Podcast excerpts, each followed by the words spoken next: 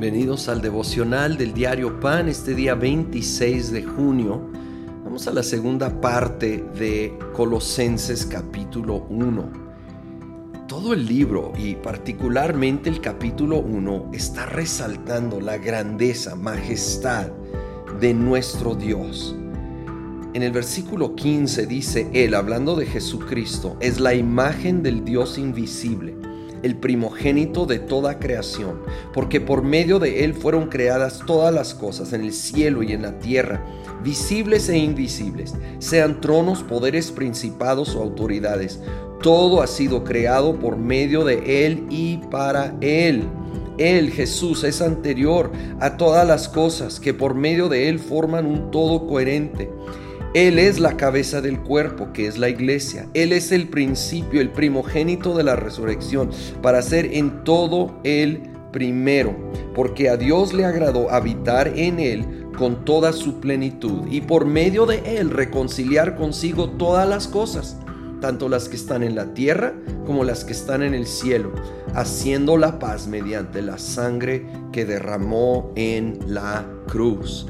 Cristo Jesús o nunca perdamos de vista que Él es Dios, es la imagen del Dios invisible.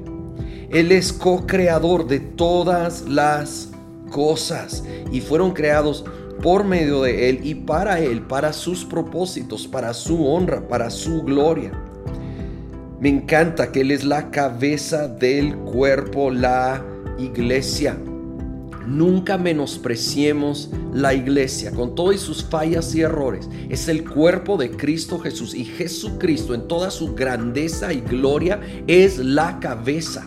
Entonces debemos de amar a la iglesia. En vez de atacar o criticar, debemos de ser parte activa debemos de estar conectados y debemos orar y bendecir a la iglesia. Y sí, sí hay errores, fallas. Sí, por supuesto, porque estamos nosotros los seres humanos involucrados. Pero Jesucristo es la cabeza. Así que veamos con esos ojos de fe, esos ojos como Cristo ve a su iglesia, su novia, creyendo que Él va a hacer cosas poderosas, poderosas porque Él es la cabeza del, de ese cuerpo que es su iglesia. Y hay que adorar a Jesucristo. Hay que reconocer su divinidad y su gloria y su majestad. Nunca, nunca perderlo de vista, nunca minimizar. El hecho de que Él se humilló y se hizo ser humano no le resta majestad para mí solo lo aumenta, me impresiona aún más su humildad, su amor por nosotros para tomar ese paso de la encarnación. Pero Él sigue siendo el Dios soberano sobre todo. El capítulo 1 termina aquí en el versículo 29 diciendo, con este fin trabajo y lucho, fortalecido por el poder de Cristo que obra en mí, fortalecido por el poder de Cristo que obra en mí, dice el apóstol Pablo, y cada uno de nosotros debemos de decirlo igual. ¿Y saben qué?